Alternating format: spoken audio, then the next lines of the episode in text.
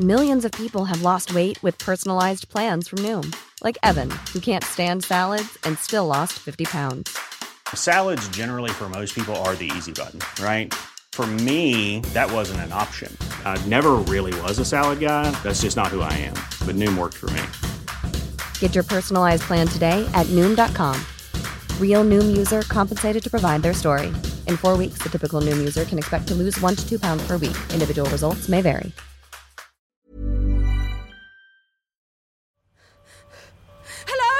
Look, I'm going to level with you. I have my own things to deal with. After all, we are about to crash have a lovely landing.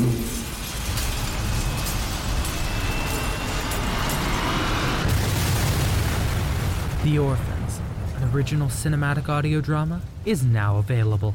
And now, The Orphans Facility, an exciting new prequel series. Catch up with Season 1 with new episodes of Facility coming bi weekly. State of the Empire is presented by the Nerdy Show Podcast Network, geeky programming for all nerds across the multiverse, and is brought to you in part by Consequence of Sound, the web's foremost source for music and film news, reviews, and insights. All Nerdy Show programming is made possible by A Comic Shop, Orlando's number one comic shop and nerd destination, and with the generous support of listeners like you. To learn how you can support this and other fine geek programming, visit nerdyshow.com.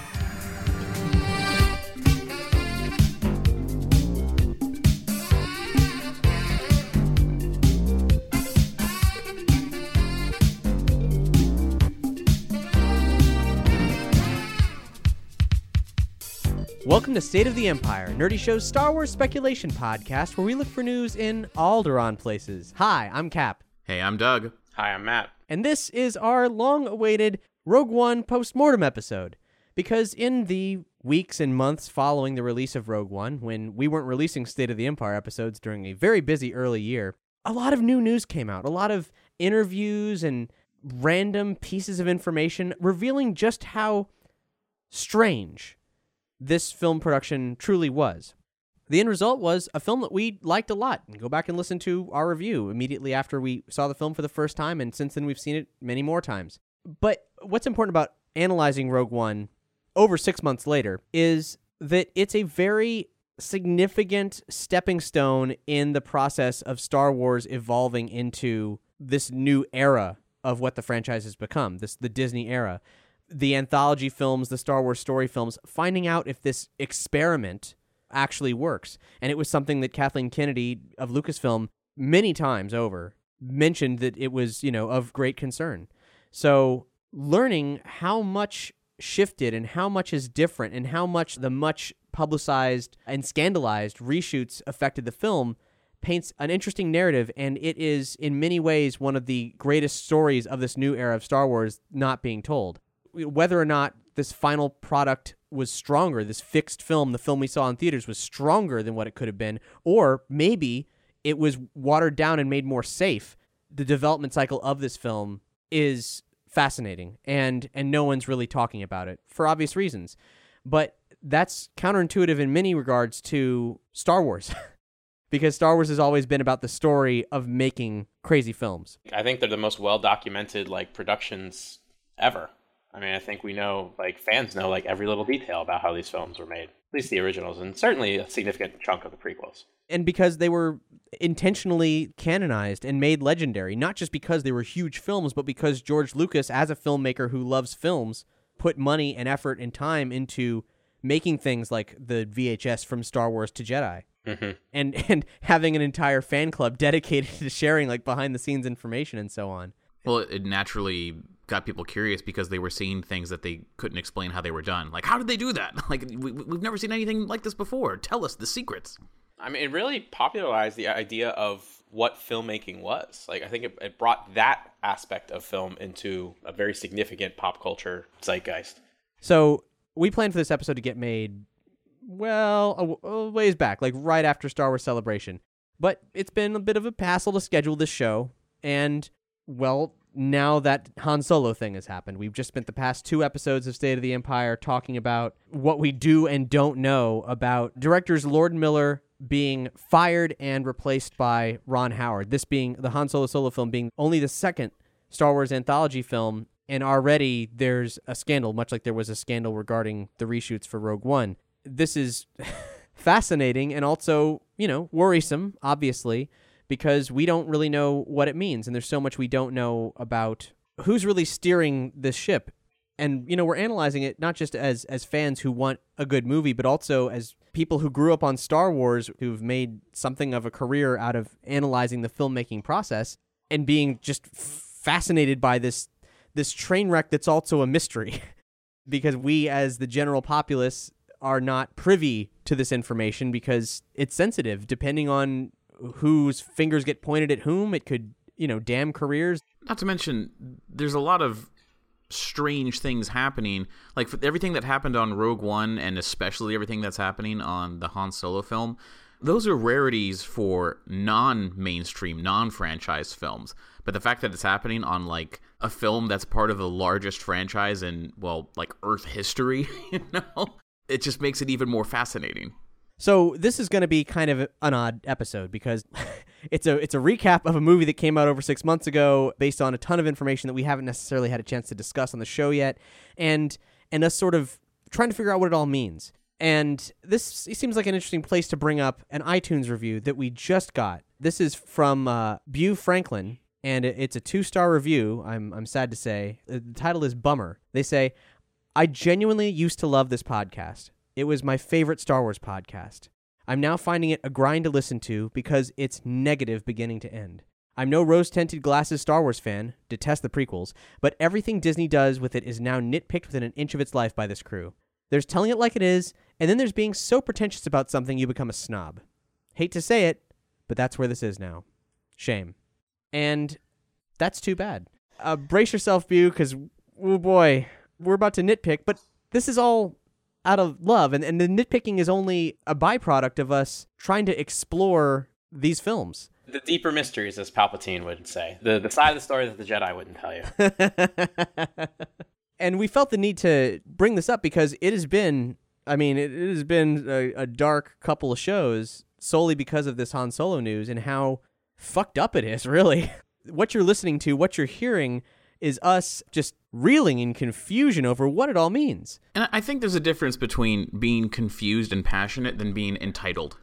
I don't think Star Wars owes me anything. Some would be like, well, it owes us a good movie and a good time. I'm like, well, not even that. Like, Star Wars is always the weird experimental, you know, sci fi movie. And the potential now that Disney has it to do so many new and so many cool things, it just, I mean, for me personally, it's like, the idea is actually kind of excited on all the different places it can go and all the different mediums it can explore and tell awesome stories in this universe. But I don't feel like I'm owed anything. There's a transaction. I give you money, you give me the thing. you know, you give me the movie or you give me the comic book or whatever. But since we're about to talk about Rogue One, I don't feel betrayed or like let down. It's more of let's explore what this is and where does it fit in the grand scheme of things. And it's hard for me to like fully explain why I don't I, none of it bums me out. Even if I complain about it, I don't feel bad. I don't feel like betrayed. I'm just want to see more, if that makes any sense. Yeah, I mean, one of the things that bugs me the most about modern filmmaking is, particularly in blockbusters, there's so many missed opportunities, and you can watch them whizzing by. Because the landscape of film is is ever changing, and we're in a cycle now where there's you know an abundance of films created by committee, and the results are not great. And the weird thing about Disney's work is that the results generally are pretty good. I like Rogue One, you know, like there's some things about it where I, I cock my eyebrow at it and be like, really now? Why why did you do that or what the hell does that mean? But, you know, in general, I remember the buzz I had when I first came out of the theater of like, I just saw a Star War. Like that was a real Star War and it was crazy. But I feel like being a news and rumors podcast where we look for news in Alderaan places, we're gonna get our hands dirty. You know, that's just like that's the business. Yeah, we'll be excited when we're excited about things, and we'll be upset when there's things that may rub us the wrong way. But it doesn't mean our love is diminished for the franchise. We've got to be cautious. We remain extremely cautious, cautiously Yes. optimistic, perhaps. I mean, Obi Wan said it.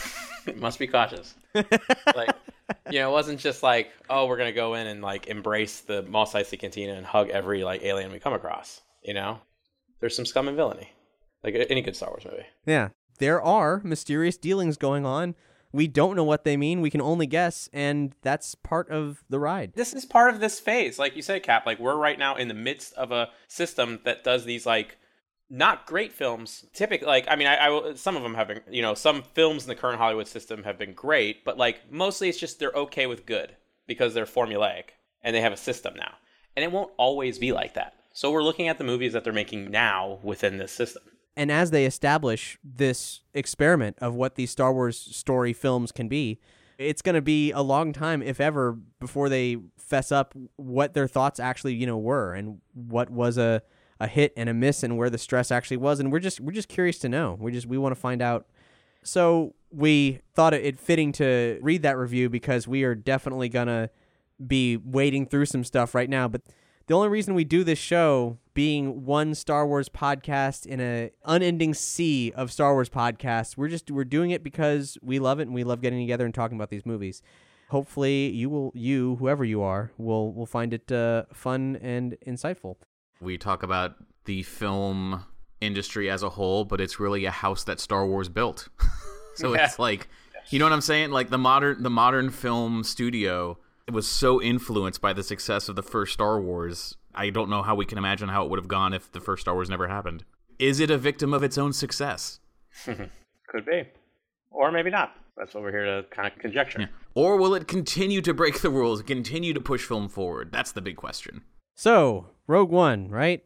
What I said earlier about these interviews, these interviews have been key here. Post film interviews. We've learned so many so many weird things, statements that I do genuinely wonder if they're true or if they've been somewhat fabricated or altered solely to give a better impression of the film because look, I mean, if a film needs reshoots to change directions entirely for the better, so be it. I mean, it doesn't matter that there were reshoots. It doesn't matter.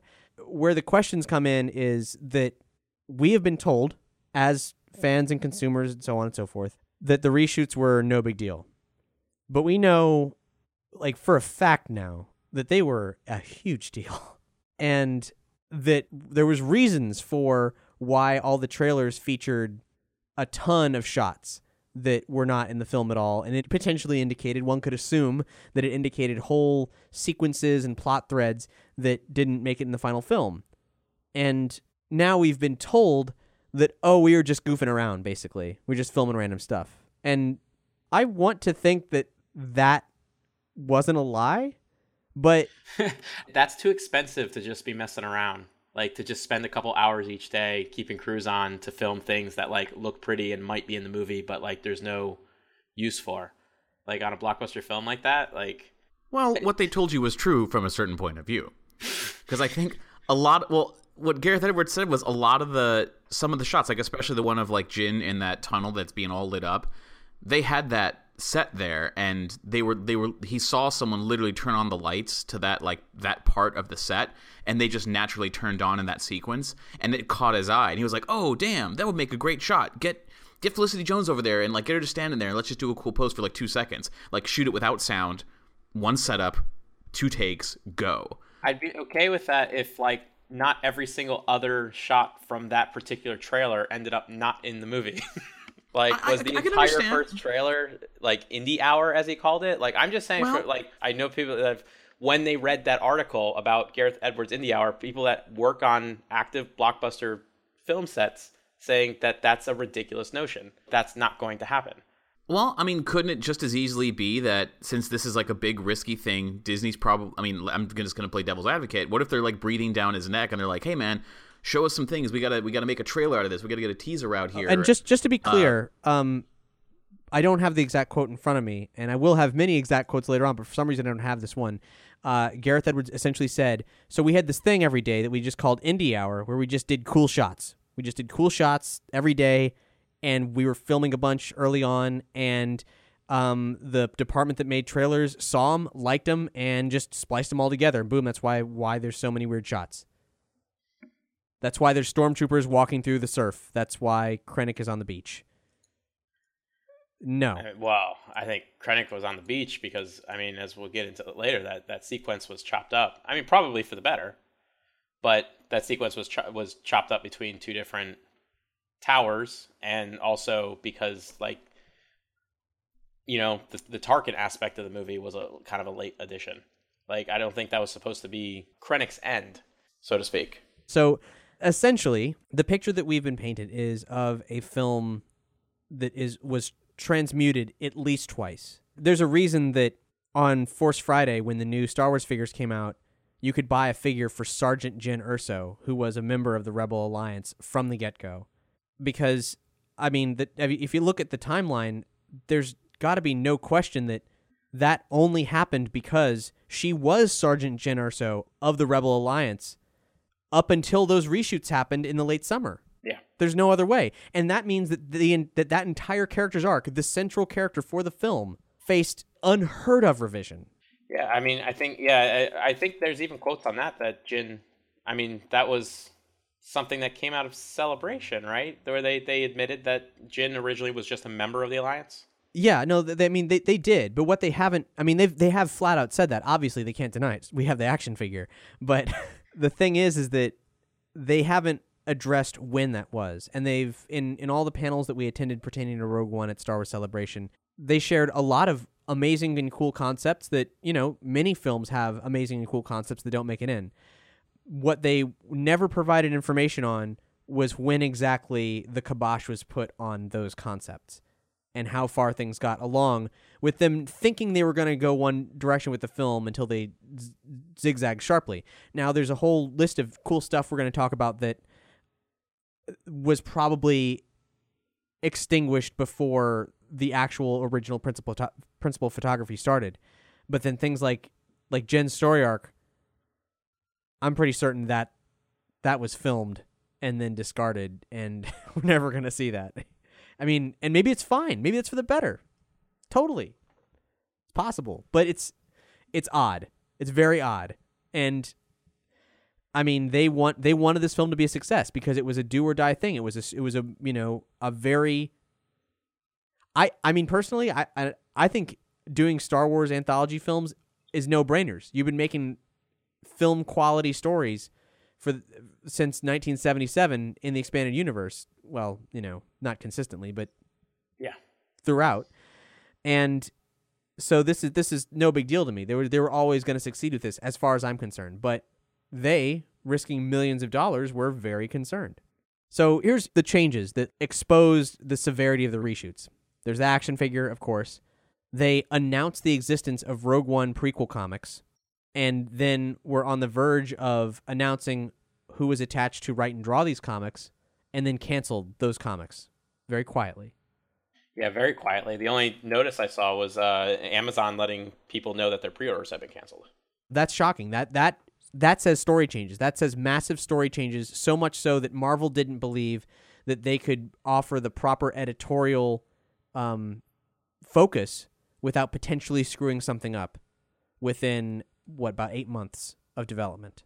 Now there was no Rogue One time material until April 2017. And a lot of that material, there's some interesting things in it, but I don't know if I'm looking into like I've been reading. Uh, Cap, you've been reading the Rogue One, not the comic. Yes. Um, I don't know if you've been getting like the the. I, you've been sending me some very interesting things, but I don't know your general like kind of overall opinion about it. But I will say the novels, the the young adult novels that have been coming out, Guardian of the Whills and uh, Rebel Rising, have feel rushed and neutered. I mean, there's some interesting things. Saw Gerrera becomes a very interesting character because they actually tie in his Clone Wars background a lot better. You know, he's severely affected by the death of his sister, Steela, from from the Clone Wars, and also having witnessed the, con- the conversion of his resistance on Onderon from the Clone Wars to the Empire. Like, war never ended for him. So he becomes a much more dynamic character to me, just showing that his entire life has been war. He's never had a chance to, you know, like he just turned and started fighting a new enemy. Essentially, the enemy the, he had started fighting a group that like had previously been helping him during the Clone Wars. So it's very very interesting. Well, and how about the the Guardian of the Whills book is backstory for uh, Basil and Cherries, aka Yes. Baze and Chirrut. Um, was there any real insight to that? Because I mean, that's a great opportunity to learn more about Um, the place of, of the Force in the universe.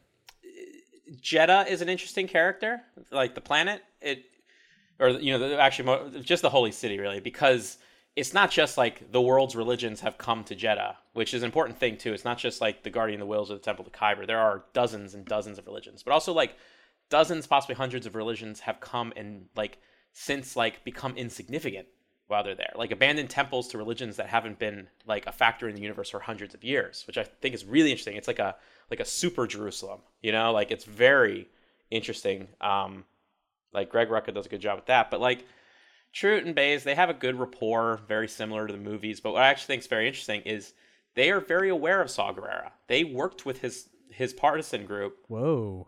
for a significant amount of time before, like you know, obviously they start seeing some conflict of of you know what they're doing.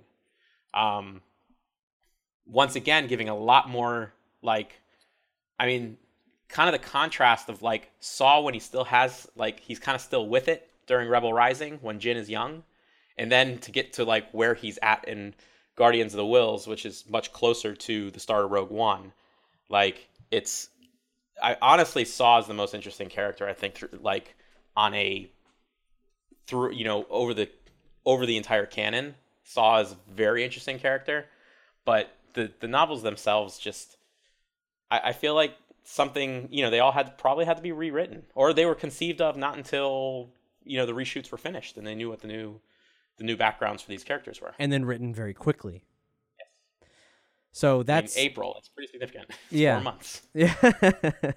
um, and and and what you're saying about Saw and how dynamic he is and how much you know you were able to, to learn about him. Kathleen Kennedy has said some relatively cryptic quotes about how they wanted to do much more with Saw initially, which considering how much they changed Jyn's path, I can only assume happened on screen. And of course, there was a minor controversy when people saw, you know, Saw's hair change in the trailers and they're like, "What does it mean?" And I think that we pro I can't remember what we said exactly, but I, assume we all thought, well, you know, it just means that time has passed. So it's just, you know, one one one, one the other. But the reality is is that it actually did mean something and and that was that there was clearly more stuff filmed with short-haired Saw Gerrera. I, I think I think this movie was originally conceived of to be a lot more about like the gray areas. I mean, I remember that during the marketing of the film when they first announced it. Like, you know, what you know that things aren't necessarily good and evil, that there's a middle ground, and you can kind of see that a lot still in Cassian's character with like the horrible things that he is capable of doing in the beginning of the movie. But Saw is interesting because that first trailer, he has that quote in his short hair days when he says, like, you know, when they come to find you, you know, like what will you become? Like there is a a sinister, dark aspect to like what Jyn is possibly capable of, at least conceived of in that initial trailer. So I think that's where a lot of Saw's like I don't even know if he was like it may have been the opposite. Jyn may be the person who's done some dark things and Saw was the one that was trying to keep her, you know, level or you know, who knows. But um I definitely I think Saw changed the most probably. Which is why they scrapped everything without hair except for an on-screen like an on-vid monitor you know, shot of him saying that he, you know, when you know Krennic showed up to uh, the the Erso homestead, and when he came to pick her up out of the the hole. Yeah, and as as to your question about the Rogue One comic adaptation, like I like it. it you know, normally if when when comic comic, comic adaptations are very difficult because they either are exactly the film and you're like, why am I reading this? Why am I spending money on this? Or they can give something back. And in this case, um, the first issue opens with uh, a letter from Gareth Edwards saying, "Hey, you know, there was so much we wanted to include in the story and so much we weren't able to. Uh, this, I was so glad to have the opportunity to, you know, go over with the Marvel team and include some extra material here that gives further development for characters. And yeah, uh, it's it's great. There's some great added stuff. I mean, it's not as much as I would like. There's not as much added stuff as I feel like would really be truly worthwhile. Maybe if they released it as an original graphic novel instead of uh, you know releasing it by issue and then collecting it, maybe there would have been room for the extra pages that they really needed to add more. But it does offer, I think, throughout greater emotional uh, clarity and character development. That was like character development was one of the big criticisms of the film from just about everybody. Is that there's they seem like they're great characters, but we didn't get enough of them to really connect. I I, th- I I think that might be my one of my most resounding impressions in the movie. Six months later, is with a lot of the other Star Wars films. Um, I wasn't clamoring like of course I want to know more about certain characters, but like it's not like I needed to. But like this movie more than any other Star Wars film, like sometimes like Cassian's background, like Jyn's, like there's so much like they've had such a, a sordid past, you know, like, you know, kind of a lot of, you know, psychological abuse it seems. I mean, Jyn had a pretty rough upbringing. I mean, she basically was raised by a terrorist and then set free you know, she actually like she basically kind of started as a rebel and then is at a point in her life that like the rebellion means nothing to her anymore. Like there's a lot going on there, mm-hmm. but we don't get a lot of that struggle in the movie. What's strange, like the novelization actually, I think does a much better job of that. Jyn has constant like fever dreams or lucid dreams about being back in the hull, you know, waiting for her parents or you know some savior to come get her, and the the conditions in the hull keep on reflecting what's going on in her life during the the events of Rogue One, and it's actually it's very like I thought all that was very well written. I mean, she's constantly going back between her Coruscant apartment and and you know the the man in white or the troopers in black, and it's you know there's a lot of really good symbolism going on there to kind of move Jyn's character along. That the movie kind of you know the rebellion totally like took out her dad and in the book she hates her dad hates her dad for abandoning her and or you know she feels has abandoned her.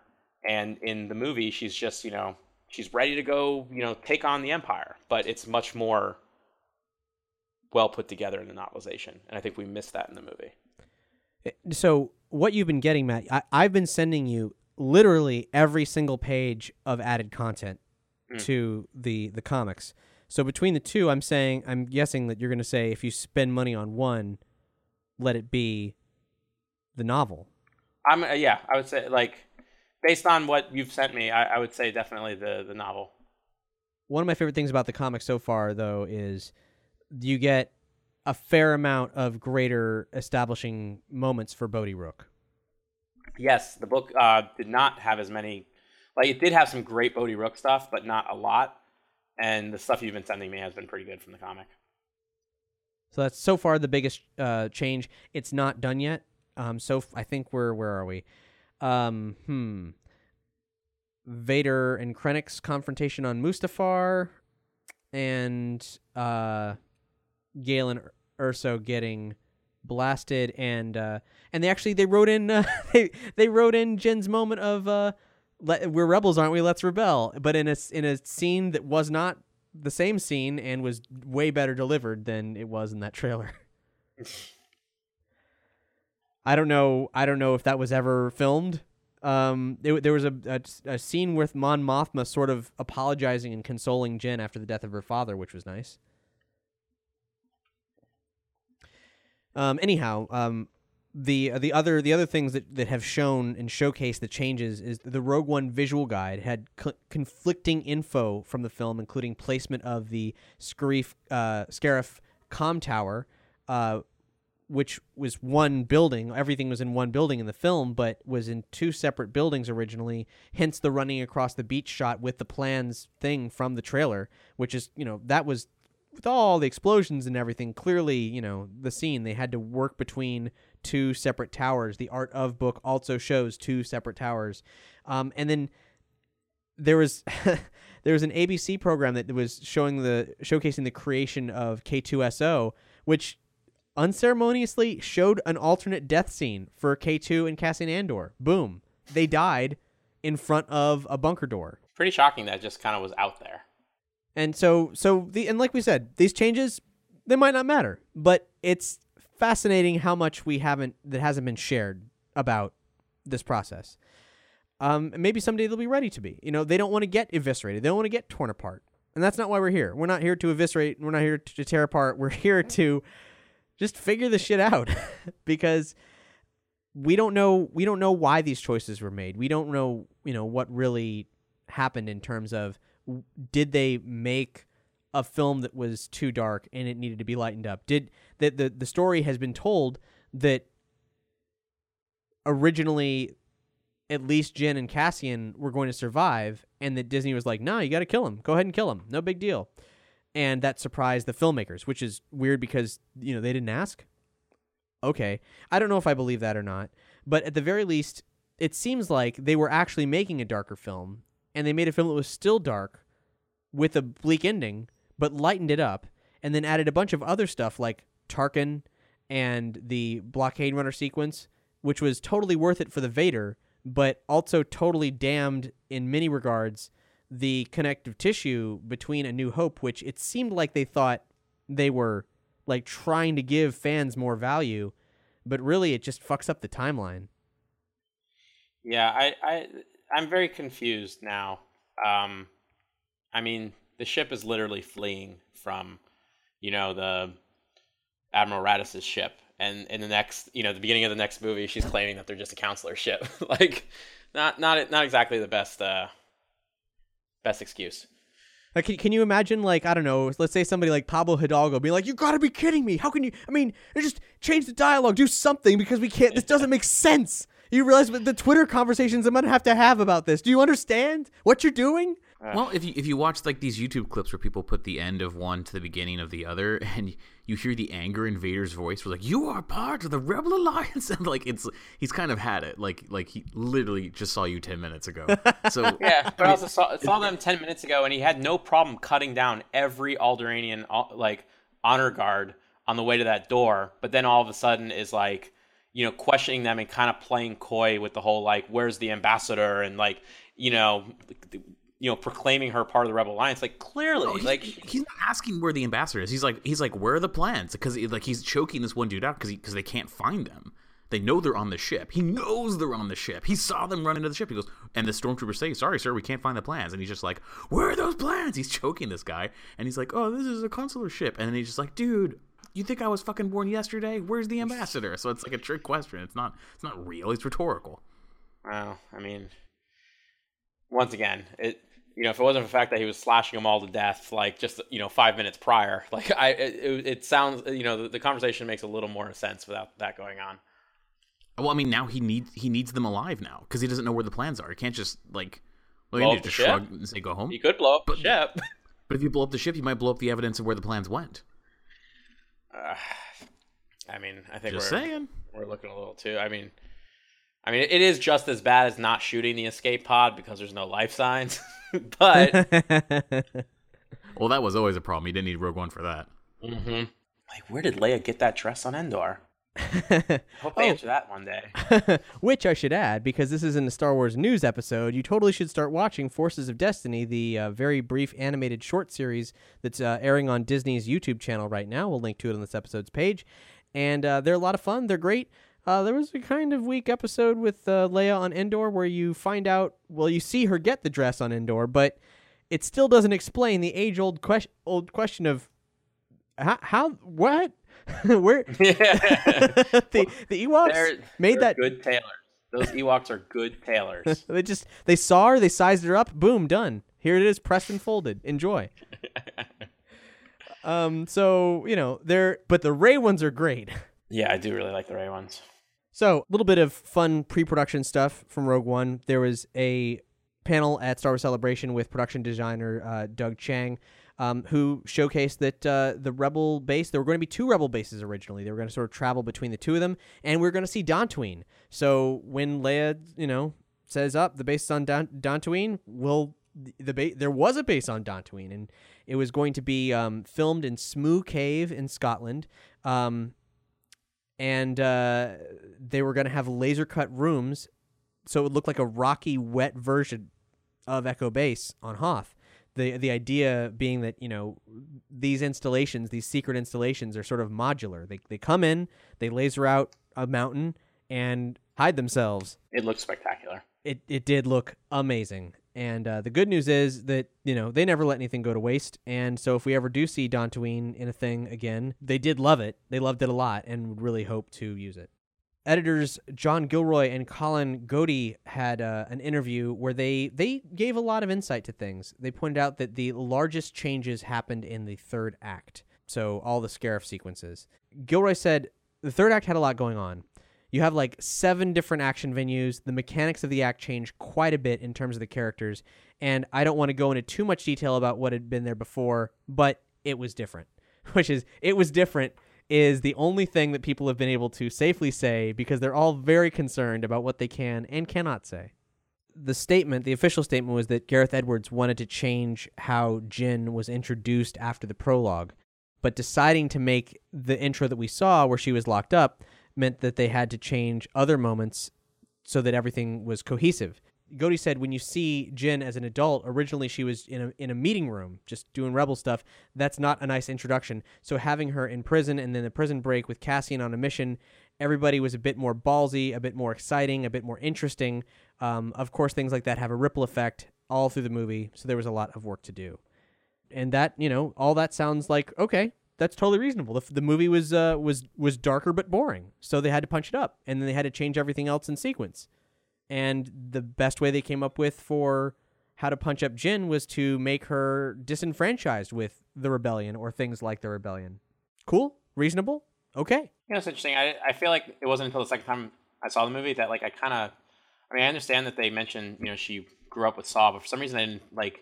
I kind of pictured her as more of a Han Solo type person before she got thrown in prison, kind of just criminal as opposed to a rebel slash terrorist. And so like I, I definitely like the change that she was sort of disenfranchised person, but like I was a little confused on it. But that was probably just me. I th- I think we were all sort of expecting that because that was in very broad strokes what had been sold to us. No one said anything specific, but that was definitely the impression that it was given. I I feel that she was a former terrorist or that she was just a criminal. She was a Han Solo type. Oh yeah, yeah. No, I, I well, that's, that's what I think it is. Mon Mothma was reading her rap sheet. Yeah, which to me sounds more like you know they just broke her out of prison, and the, her only connection to rebellion and things like that was her father. That was like you know her special circumstance. But you know then, as kind of like spent more time paying attention, you know that she was a little bit older when Saw got rid of her, and I haven't gotten to what she was doing after Saw left her yet in Rebel Rising, but once I do, we'll find out if she continues that path or she did abandon it, like uh, Cassian claims. With Cassian, the early scene with him doing the spy stuff, which was you know very very cool, and then also uh, Bodhi being escorted through Jedha by Saw's people. Apparently, all that was new, totally added, just to make things more exciting, just to make the the movie have a more impactful start. That is such a very blunt Millions of people have lost weight with personalized plans from Noom, like Evan, who can't stand salads and still lost 50 pounds. Salads, generally, for most people, are the easy button, right? For me, that wasn't an option. I never really was a salad guy. That's just not who I am. But Noom worked for me. Get your personalized plan today at Noom.com. Real Noom user compensated to provide their story. In four weeks, the typical Noom user can expect to lose one to two pounds per week. Individual results may vary. Hey, I'm Ryan Reynolds. At Mint Mobile, we like to do the opposite of what Big Wireless does. They charge you a lot, we charge you a little. So naturally, when they announced they'd be raising their prices due to inflation, we decided to deflate our prices due to not hating you. That's right. We're cutting the price of Mint Unlimited from $30 a month to just $15 a month. Give it a try at mintmobile.com slash switch. $45 upfront for three months plus taxes and fees. Promote for new customers for limited time. Unlimited more than 40 gigabytes per month. Slows. Full terms at mintmobile.com. introduction to Cassian that I can't. I've got to imagine there are aspects of his story that have been cut later on, and I don't know if I believe that that was added later. I mean, he just like you know he kind of ruthlessly murders that guy, and it's cool. It's a, a very unique take on on the idea of being a rebel, but I didn't see where his character arc went, where suddenly he was feeling really bad about stuff. I will say once again, the, novel, the novelization version, when he's about to take out Galen Erso on uh, Eadu, I mean, he like tosses the gun aside and he's just distraught and there's like tears in his eyes. Like he can no longer do it. Like he can no longer be an assassin. And like I don't know, I just feel like it plays stronger. I felt Cassian was very interesting. He might be my favorite of that group, but I don't know if the movie was very as effective as it could have been. I sure hope he's going to be in that Han Solo movie. Me too. But I mean, With Jabba. Uh, with yeah, with with Yaba. I mean, come on. Jabba. Um, Come on. but if he's doing that cold-blooded killer stuff, did it feel natural in the novel for him to then like crack up with with Galen Erso? Why did why did Galen Erso cause that reaction if he's such a cold-blooded killer? Did it feel I- natural? It was it, it, his. It, it was Jyn. I mean, it really was like kind of the sort of. It was the constant lying during their mission together, like that he was, you know, it, almost he felt everything he was saying to her was a lie, and it was starting to like really weigh down on him in that in that regard. and to know that you need to shoot the father of the person who was pretty good in a fight and is basically on your side. Yeah. So the death of the main characters, I, I Matt, you were convinced that the folks weren't gonna die in this movie. Not all of them, anyway. Yeah, just you know, hey, I was a victim of thinking that I knew too much about the way movies are made these days, and I was like, these are characters that they can totally market for years to come, and you know, they're all kind of, I mean, particularly Felicity Jones herself is very up and coming actress, actor, and um, I just assumed that with what Marvel is doing with having characters come together in Avengers films and Civil War and everything else, that it would be a great model to be able to build up their own ensemble type thing that they could have. That you could have a post Yavin, like once once the Han Solo origin film was out, you could do a movie that takes place after A New Hope, where you know she's on another mission, you know, to take down the Empire, and they need a good smuggler to like get her in, and it could be like Ehrenreich and Felicity Jones starring in some sort of like team up movie. So I assume she would have survived. Um, but hey, they caught me by surprise. Yeah, th- there's tons and tons of quotes from Gareth Edwards about this experience. Um, for instance, the original instinct was that they should all die. It's worth it. If you're going to give your life for anything, give your life for this to destroy a weapon that's going to kill you all anyway. That's what we always wanted to do, but we never explored it because we were afraid that Disney might not let us do it. That Disney might think it's too dark for Star Wars movie or for their brand. Just so weird you wouldn't ask. Yeah, yeah. That that that is that is strange. I wonder if they considered it. I mean, I I don't know. Considered I, what? um, Considered telling him, "Yeah, don't kill him," or, or I mean, what? Like, or or if they were it's just an active discussions about whether or not they should like you know i don't know if it was really uh like they went about doing their own thing with the idea that the characters were all going to live and then disney was like nah just kill them like i think they probably went through and said are these characters like marketable? Can we sign them to multi contract you know multi picture contracts? Can we you know see what they could do? And then probably decided like no let's just you know you know not worth it. Which i have to say like is brave and is cool. And i think i i liked i liked all of their deaths i think in the course of the movie and the way it worked. I don't think they had to die. I know a lot of fans argue that. I don't understand that argument. Like you know it doesn't say anything in the beginning of a new hope to say that everybody died at that battle it literally actually says the rebel the rebellion won their first victory which you know as it turned out they yes they won but man you know it was quite a quite a loss they lost an entire squadron.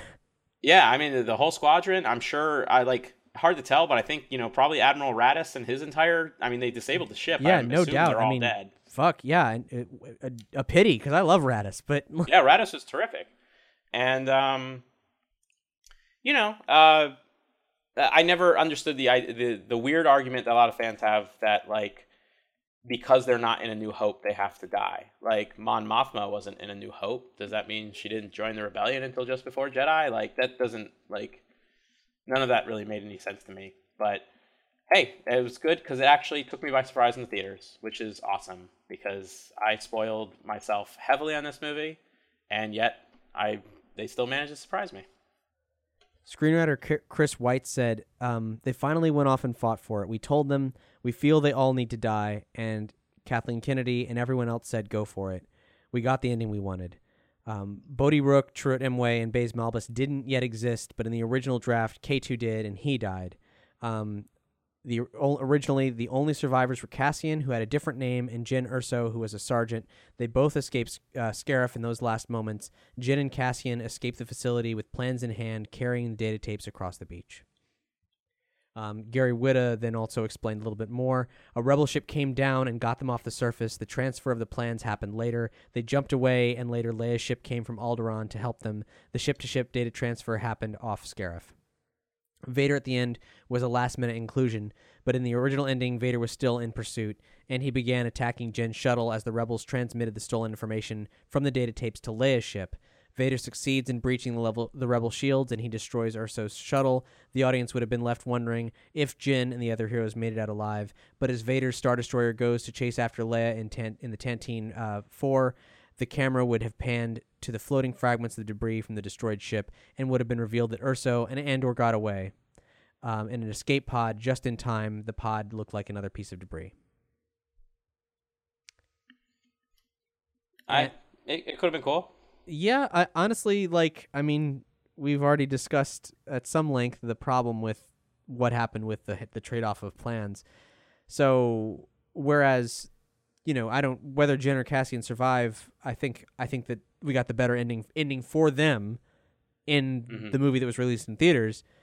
I think Vader tearing apart another ship was the best. I mean, and granted, he was tearing apart Raddus's ship, but like Vader being not quite on top of, like within force grasping distance to the ship with the plans on it, that would have been better for me. Yeah, yeah, I agree with you. I, I the, the Vader sequence is great. Like, if it had taken place, like I don't know, in the bunker on Scarif or something, you know, and Scarif didn't necessarily need to be destroyed by the Death Star. I will say also, I was never a fan of the single reactor ignition. Like, Right. oh, you know, it's a big deal when Alderaan blows up, so let's not blow up a whole planet. Let's just blow up a city. So we'll just do single reactors just fine. Like, I feel like that was sort of just uh we definitely want the Death Star to be powerful, but we can't like you know take away the impact of Alderaan's destruction. I guess. I don't know. Yeah, well, and it was, it, where, whereas it's a bit like, oh come on. I mean, we know we've seen we have seen the Death Star blow stuff up since 1977. Mm-hmm. So, is it the idea that like it could also just kind of like boop out a city? It, it seems a little silly because it's meant to be such a threatening weapon, but I mean, th- I mean that's a good plan for the Emperor to have built the capacity to destroy something on a smaller scale like that because maybe they just want to they want the resources a, a planet has and they want to subdue the planet by being like all right your capital city it's gone. So maybe maybe in the end it, it makes a lot of sense. And they were able to spin it in a in a way so that the um you know the senate was told it was what a some kind of big Mining disaster. mining disaster. So they so that the empire could then get away with like doing some other shit while the senate was still you know blind Right. Well, I mean, the Imperial Senate does get disbanded within like a day of true of this movie. we don't really know how long vader's chasing leia it's true. That is true. that's the one saving grace to all of this is we don't know how long like is it long enough that he's like okay there's a blockade runner let's just is this the right one we'll find out Yeah, well, I think Gareth Edwards had said at a certain point that he always imagined New Hope starting five minutes after Rogue One ended. Like that's how he was originally pitching it, even at Celebration. Eh, fair point fair But point. officially, who knows? But hey, but hey, you know, who knows? Maybe we'll get a little comic book that takes place between where you know they're like at warp for several days or something like that. Like how how um how far away is uh Scarif from Tatooine? we certainly must know that right I don't know the location of the new the new canon. I guess. I mean, a lot of the planets are in the same spot, but I don't know where the new planets are from the new movies. Hmm. I will say, um, the Disney movies hyperspace, they're rewriting the rules, which is fine because I guess they've never been established. But all that like radio chatter during hyperspace and like Poe being able to come out of hyperspace at on command, like you know the sort of you know the shield is down and they get that radio communication in Force Awakens, so they simply like power down hyperdrive as if they're like I don't know if they're in light speed just circling around Starkiller Base or what's going on there, but you know, there's definitely like I don't think it takes very long to travel through hyperspace anymore, or it's very complicated. I mean, both, you know, Han went to hyperspace inside a docking bay, and then in Rogue One they went into hyperspace while they're in atmosphere. Like, it doesn't matter anymore. Hmm. Here's something we know very little about, and that's the addition of Tarkin. Um, Matt, you, you're a pretty big proponent that Tarkin was a last minute addition. Um, and but the thing is, we actually know nothing about the timeline for that. I I've sat in on a whole panel almost entirely dedicated to the creation of Tarkin at Celebration. A very I don't really think he was pulled off particularly well. I think they still uh, they, they needed a bit more refinement to really truly be believable um, on screen. But but the I will, process I will was, argue that might be a time thing. Yeah, well, that's that's that's that's very fair. the The process um, is at the very least fascinating, but I Mhm. can't imagine them developing something like this and thinking, "Oh, this is a good last minute addition. Let's let's reshape the film to include this inexplicable display of like technological advancement. Was it necessary? Did was Tart? Did they? Why would they? You know, adding more Darth Vader. I get they can sell Darth Vader, but Grand Moff Tarkin is a fan favorite character. No one's no one's feeling super love for Grand Moff Tarkin unless they like you know they're deep into Star Wars. So why is yeah, it I would you say think? first that they should have been feeling that. that love to get more Tarkin, but I, I understand what you mean. Like, yeah, he's not exactly what people are, you know. no, what they want is they want inexplicable Ponda Baba and C three PO. Gosh. Um, you know, something. There's definitely something weird about the Tarkin edition because, yeah, it doesn't look as. Uh, I would argue the Leo one looks a little bit better, and also that technology is really good. Obviously, on living actors, it's been very effective. The Marvel series has done it amazingly in a number of films now, and um, it was also very good in uh, the Fast and Furious movie where Paul Walker had just passed away, where they used his brother and then mapped his face over it, and it was really good. Um, so I, I would say Tarkin probably could have used some more seasoning, a little more time in the oven. But the reason I think it was a last minute addition is because Krennic is the most neutered villain in like Star Wars history. Like he spends an entire movie one step behind the good guys, which is doesn't make for a great villain. Like I feel like the only villainous thing he managed to accomplish, like without Tarkin's, you know, assistance, is you know killing Jyn's mother and then ta- you know taking her father. But for the rest of the movie, he doesn't know about the leaks in his own base. He doesn't, um, you know, he loses command of the project. He grovels the Vader and gets choked for it. He, you know, Jyn gets the best of him on Scarif. Like, you know, his troops on Scarif don't even deploy the garrison properly. I will say he does deliver some great lines, but they're always because he's like he's behind the eight ball the entire movie, and it's just annoying because he ends up being like completely unthreatening. And that that's Like, all I- I- very true. Yeah. Yeah, and, and, and I want to add, Ben Mendelsohn is a terrific actor, and what a wasted opportunity. Like, because he could have probably been an amazing Imperial. Even like Ben Mendelsohn himself said that they uh, filmed various versions of like all his different scenes throughout the entire movie, and then when he saw the finished cut, like he was shocked by how many of the scenes went with a certain version. The quote that he has is that like there was enormous differences within twenty or thirty of the scenes. So I gotta imagine Krennic, you know, used to be the big bad, and then he ended up being kind of like the stooge to Tarkin and, and Vader. Because I mean, I don't even think like, yeah, sure, he destroys Jedha City, but like, I mean, really, Tarkin was overseeing it. I mean, he even takes credit for it. You know, the like- narrative has become Krennic as a symbol for the um the empire eating its people alive.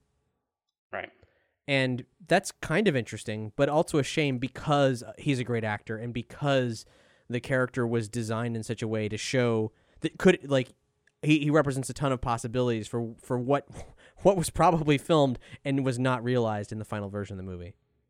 Mm-hmm. And why of all the character punching up that they did, why did they neuter Krennic?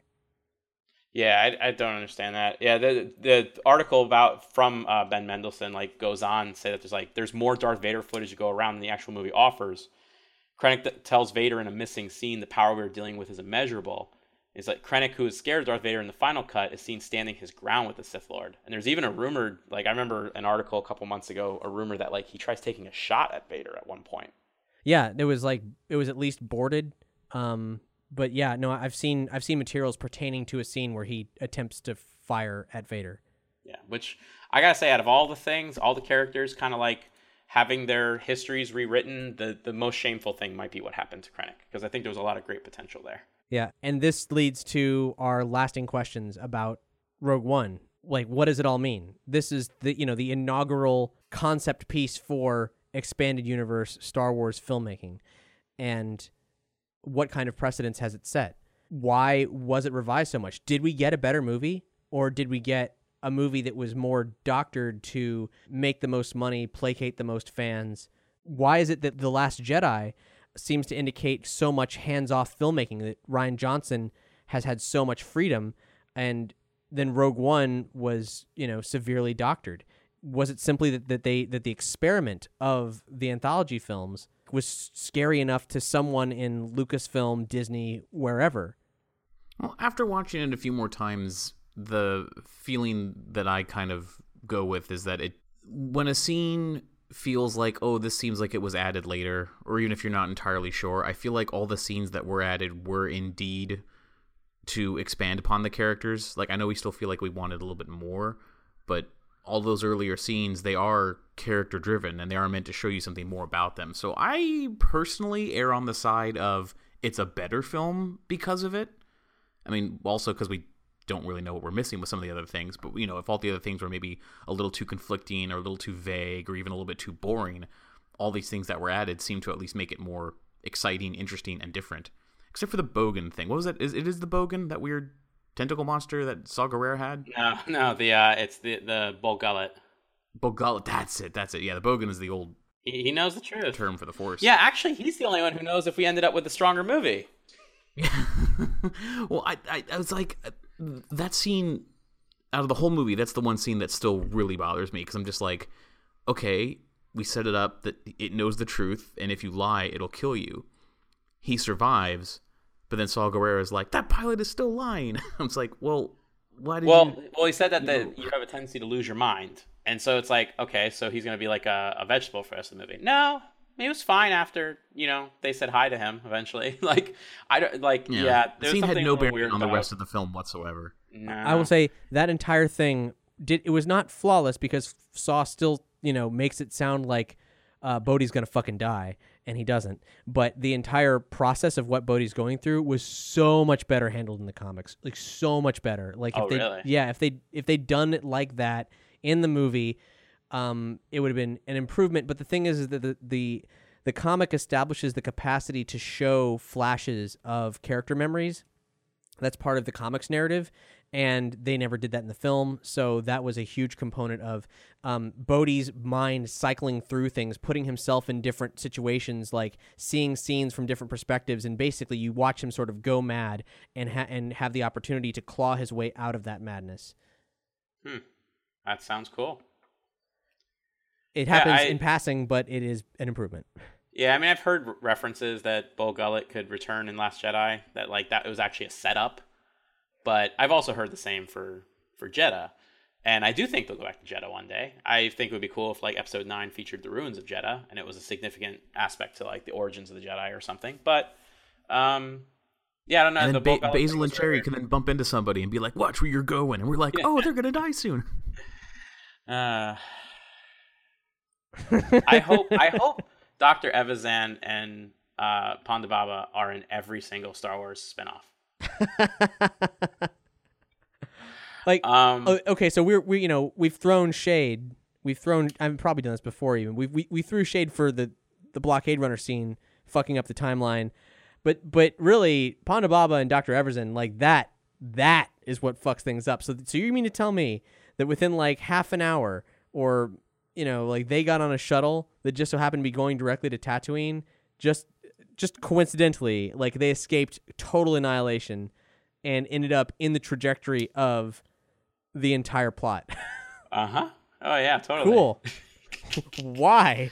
I don't know. And what's worse is like the the prosthetics didn't actually look like they didn't look like the Evazan and Ponda Baba from like they were a little thinner. I don't know. It was, it was weird. Um, it was awful. It was awful and and here's the thing, though, as we we we may have discussed on air before, but we definitely have discussed off air. Like when I saw the movie on opening night, like people cheered when they showed up.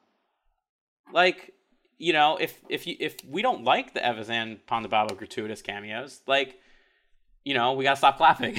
but I have a feeling that people like them. So you know. And here's know. the thing, like. I, I love cameos for background characters. That's that's super fun. It's just that when they did them in this movie, they sucked like, and they didn't have to. This is another beautiful opportunity whizzing by you on the highway of like, oh boy, it could it could have been something else, but instead Yeah. it was that. Um, I mean, it could have been like like Cad Bane, you know, cussing them out, like Yep. you know, wow. Now that's a that's a deep cut that would have delighted a lot of young people. That would have Um, been amazing. Um, Could have been Willrow Hood buying an ice cream maker. yeah. Ch- Chopper and, and Ghost were perfect. And I don't mind that 3PO and R2 were shown right there. I just wish that line had been different. It was yeah, it was a dumb line. It was a really It's like it was like it was like in the last Christopher Nolan Batman movie where they're like, "Oh wait, your name's actually Robin? Weird." Yeah. Come on. Which makes no sense. Um, but so to answer your, the, the the big crux of the question, stronger film, I'm gonna go with we ended up with a stronger film that is safer, but I don't think it's because where they were going with it was a bad idea. I think it was they chose like no offense. I think Gareth Edwards is a very charming, like pretty decently talented guy, but I don't know if he was the right person to ask to do a war film. I think this movie could have been different. And also, you know what? I don't even want to put it all on him. I also want to put on where they started with the writers, like with, with Gary Whitta doing the first like draft. You know, I don't know if this is the right like if they wanted to make that dark film they initially conceived of that John Knoll initially pitched to Kathleen Kennedy. I don't know if they went the right place to have it written. I, I think this the film we ended up with on screen was stronger than the one that they initially st- went out to make, but the idea could have been a much better non-traditional film. You you can find the script for The Force Awakens online, but you can't find Rogue One. That is very interesting. And we've seen what Gareth Edwards is capable of. Like the first act of Godzilla is amazing. And most of his indie film Monsters is also amazing.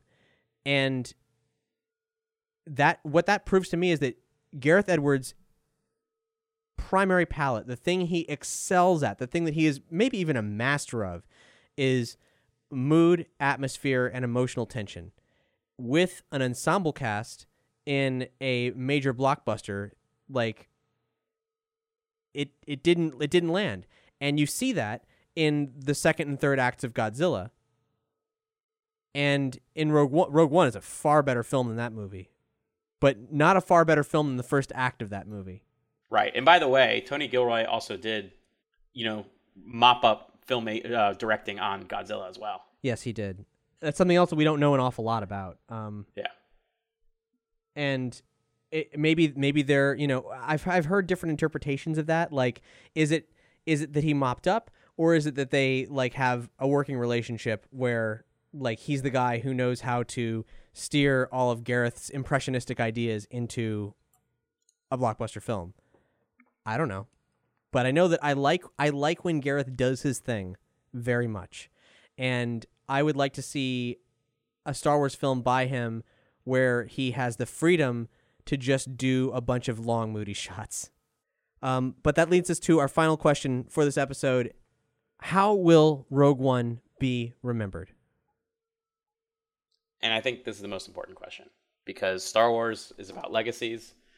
And, you know, Marvel, I don't know if you guys saw the announcement that, you know, Marvel is ending this story arc after 26 films. Um, I, I which didn't I imagine is that. probably going to lead to some sort of like reboot of the universe or something. Hmm. And we're going to reach a point where Star Wars is in the teens and like we're actually not even that far from it. Like someday we're going to hit, you know, 20 Star Wars films, which is crazy to think about. And the nice thing that Marvel has going for it is they have a legacy of these characters having some sort of basis. So like, you know, even if their movies come and go, like they still have something to fall back on. But are we going to remember Rogue One when we're 20 movies in? Is that the one people are going to be like, "Oh yeah, that one." And I say that because at Celebration this year, which is our first real chance to see how people felt about Rogue One like all together, like I saw not that much cosplay. The the cast wasn't there like to, on panels. Well, yeah, the, The- the th- that's a weird thing. They were there, but they were there for autographs. There were no. Yep. All the Rogue One panels were dedicated to the technical aspects of Rogue One, and they were great panels. But where were the opportunities for the cast to speak? Well, understandably, they were not given the opportunity to speak because that would be dangerous. Right. Yeah, and you know, it's just and you know, like these characters, they all died. So like they don't even have a legacy for the future. The only legacy that they have for further stories is, you know, comics and books, I guess, unless they get some movies where they show up every once in a while. Well, I mean, in uh, in August we are getting the first Rogue One thing that's not an adaptation, the the prequel comic of how Cassian and K2 met. Yes. Which um, you know, is exciting. I, I hope it lives on. Like I hope like the other film like, you know, we're still like yes, it, it had the the prequel era stuff has slowed down since Disney, you know, made their acquisition, understandably. But, you know, Clone Wars still has its enduring legacy. And, you know, when the expanded universe was going strong, they were still making books about Obi Wan, still making books about Qui Gon and, and Mace Windu and everything else. And like, I don't know how long they'll be doing Rogue One stuff. Is, is, is are they only going to be doing things for the for like the, the months before and the year after the films come out, and then it's gone? If it doesn't live on, does that mean it wasn't successful, or it doesn't matter as long as it made money and it made a billion dollars? So, sure, I guess if that's how you measure success, it's successful, but it's not much of a legacy.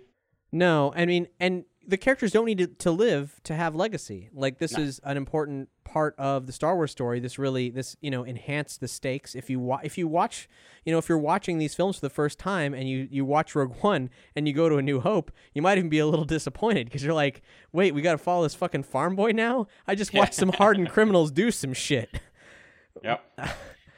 Um, but it's if I guess we'll see how much backstory they're given. We're gonna see some Jyn Erso in the Forces of Destiny cartoon, and yeah, it's it. I was it's just it's it's interesting too. So much like in broad strokes has already been said about their previous life. Like it's like they didn't have it in the movie, so they were like, well, we need to explain it now. Like you know, Baze and Chirrut were kind of like stuck on Jedha doing their thing for years, and kind of that book like. Yeah, you could have some one-off adventures, but like they've already kind of limited themselves to unless they finally tell us what the Temple of Kyber was like pre-Empire, you know, and then so we have like real young Baze and Chirrut, but you know, Jyn's history from, you know, her being in the hole on Lah'mu up to, you know, Rogue One is kind of like told in Rebel Rising. It's like they filled in all those details. She spent a lot of time living on an island with Saw. like, you know, it's I, I don't it's weird. I, I I would not be surprised to see Lucasfilm kind of abandon these characters to very little ongoing adventures. Which Would- is a shame. I mean, would you think that they would actively dissuade people from using them, or would they be like, yeah, sure, why not? No one cares. Um, I don't know. That's I will.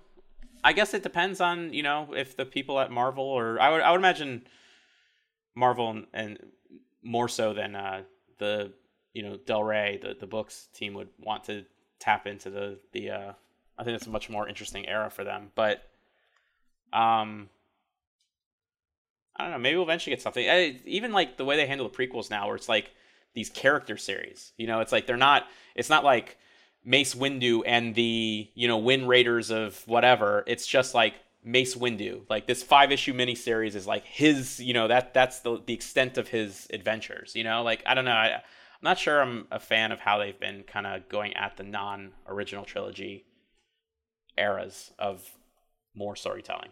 Hmm. Hmm. Well, I think in the grand scheme of things, as far as legacy is concerned, to compare it, I would say if when Star Wars gets to the point where it has like over 20 movies, the same way like Bond does, I think Rogue One's going to be seen more like that one off, like uh, on Her Majesty's Secret Service. Yeah. You know? Which ain't a bad thing because these days, you know, we celebrate Omus. Yeah, yeah. It's like we like Rogue One may be like on Her Majesty's Secret Service, and by the way things were sounding, maybe we narrowly avoided Han Solo being compared to the 1960s Casino Royale. yeah, we'll see. I, I, it'd just be interesting to go to a Star Wars celebration in 15 years and like, how am I going to react when I see someone cosplaying as Jyn Erso? Am I going to go like, holy crap, a Jyn Erso? Or I'm going to be like, oh, there's another Jyn Erso, which I think it's better when you think, oh, there's another Jyn Erso. because it means that it's still fresh in people's minds. But I have a feeling that Rogue One will be kind of like a, oh yeah, I remember that movie. And is that I mean- okay? and that's the big question because I mean because we want we on I mean really we want there to be such a great diversity of Star Wars anthology films that you know that there could be like experimental films, there could be forgettable films, there could be mistakes that are made. Yeah.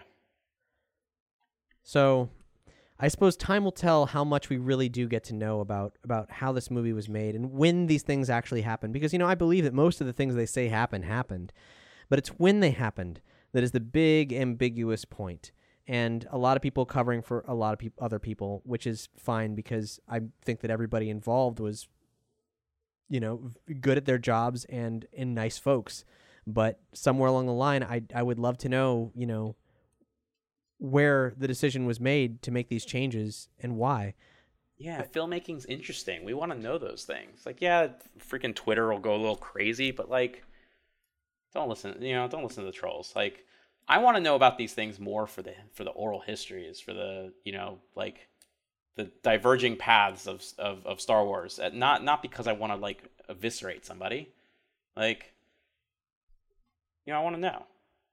Yeah, And I think I, I think even if you remove the Darth Vader lightsaber hallway sequence, the whole third act of that movie is like I think that's going to be some classic Star Wars battle scenes. Like you're it's going to be up there with like the Battle of Hoth and stuff. People are just going to remember it because it's like I mean may, maybe maybe it only feels that way now because it's been so long since we've seen, as Cap put it, a Star War. but like just like just a classic era battle that had so much writing on it and was also so much fun to behold. By the way, and if and if Lucasfilm is out there listening, and I hope they are, like if they want to make some Cassian Andor prequel films in which like it's basically James Bond films where he goes into M- Mon Mothma's you know M's office every day and gets like a mission, I'm totally game with that. Oh yeah, oh yeah, and I mean, uh, the Diego Luna fan club is very strong, and uh, what the, I mean, his presence in a movie guarantees butts and seats. That's that's a fact. That's an international fact. He's a very charming man. He's a very handsome man, and I want to see him on screen with his one true love, Yabba the Hutt. Yes. I was just gonna say, if we want to make it happen, we need to tell Diego Luna that we have a script where Cassian Andor has to infiltrate Jabba's cartel, and he has to come face to face with him and like broker some sort of deal. Oh uh, my un- God, under the it's table for the rebellion. Let's just remake License to Kill, where he makes friends with Jabba, and like then he had he's like conflicted about whether or not he should betray his new friend. Like, Yes. Awesome. oh, I want it. I want it so bad. Um, by the way, if for some reason the um, the Diego Luna and Jabba the Hutt, aka Yaba, if that doesn't make any sense to you, we got a YouTube video that you really need to watch. It's super important. It's really fucking important that you watch this. It might watch be the most video. important thing you get out of this podcast. Yeah, uh, there's, yeah, you really, you really got to check this out. So uh, we'll we'll link to uh, a video about the relationship between Diego Luna and uh, Yaba. Come on. Yabba, come on, touching his, you know, like his belly, like, oh, I'm so tempted. The texture of Yabba is something I, I need to discover. I believe that's it. That's everything that we've learned in the six months since Rogue One has come out, and all of our quandaries, questions, and concerns pertaining to that. Still a fantastic movie filled with characters that I love and I want to see more of. And I, I hope that its legacy doesn't die. I want this movie to, to carry on because there's parts of it that are very, very worthy of carrying on as cornerstones of the Rogues Gallery of Star Wars. Yeah, I think I think Jedha City is like one of the best things that's been added to Star Wars in like a very, very, very long time. And I think lots of expanded universe writers and illustrators could do amazing things with Jedha in the future.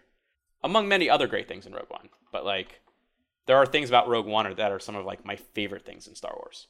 So there you have it. Now, something I want to point out is you can always contact us. We are extremely accessible. You can find us on Facebook on the Star Wars Spoilers group, or if that's too spoilerific for you and you don't like to venture beyond the blast doors, well, that's fine. You can email Star Wars at nerdyshow.com or talk to us on the Nerdy Show forums or on Reddit for that matter. You can comment on this episode's page. Also, you can indeed rate and review us on iTunes, ideally with a five star review, but you know, you're just being honest. And also, there's Podchaser. Podchaser is a brand new platform which allows you to rate and review not just series, but specific episodes. Since our last episode, where I put out a call to arms for people to rate our individual episodes, we got some. So thank you so much, everybody, and keep them coming. Every time a new episode of any show you love on the Nerdy Show Network comes out, hop on a Podchaser and uh, give us your thoughts, or just click a re- review number, star count, you know, whatever works. If you haven't checked out Podchaser yet, it is in closed beta right now, and that means you need access codes to get in there. So to do that, you just go to nerdyshow.com slash podchaser, and there you will see all the information you need about what Podchaser is, how it works, and also our beta key codes, which are nerdy and nerdy show. We will be back in probably a couple weeks with a brand new deluge of Star Wars news. We have D23 and San Diego Comic Con on the horizon, where there is certain to be a good amount of reveals, maybe so much as a new trailer for The Last Jedi, but time will tell. As always, thank you so much for joining us, and we'll see you next time on State of the Empire.